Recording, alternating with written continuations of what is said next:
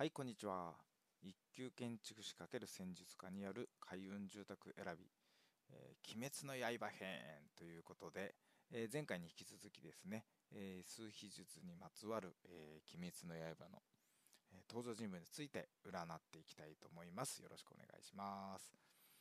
はい、えー、数秘術ねいろいろあるんですけどその中でも、え前回ライフパスナンバーということで、えご案内しました。まあ、生年月日を全部足していって、えー、1桁になれば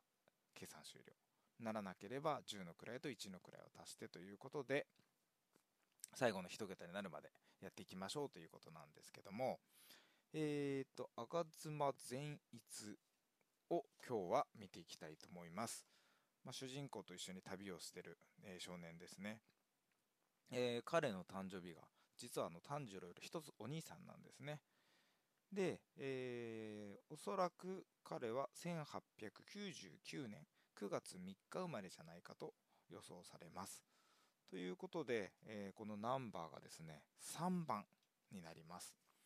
えー、吾妻善逸のライフパスナンバー3番ということで、えー、3番のナンバーを持つ、えー、方の性格ですねどんなことなのかなということで、えキーワードいくつかまず挙げていきたいと思いますね。えー、個性であったり頂点を目指すまあ工夫集中無邪気繊細。うん。なかなかいい感じで当てはまってるんじゃないですか？うん。えー、そうですね。3番の方は、えー、目立つこととか目立っているのが好きなので、まあえー、そういったねキラキラしている人に惹かれるという点はありますね、うん、で頂点を目指すということで、まあ、自分なりのベストな状態を常に目指していくという方になりますね。うん、でどんどん良くなっていきたいという成長意欲が、え、ありますのでまあポジティブで前向きなもんですから、まあ、できない自分が嫌だということで、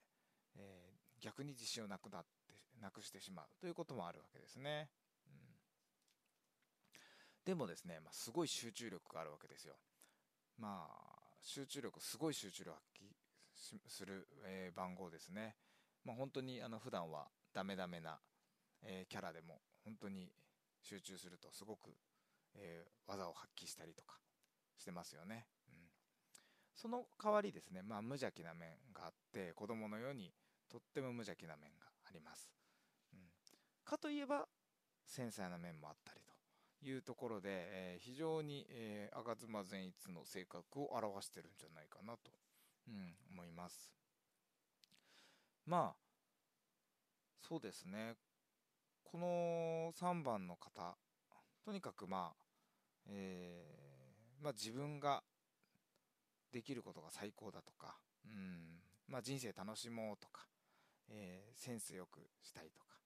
ですね。えー、いうキーワードが出てきますし、えー、そうですね、まあ、大事にしてることといえば、まあ、楽しく過ごしたいと、まあ、常にチャレンジしていくというところが、えー、見受けられてきます。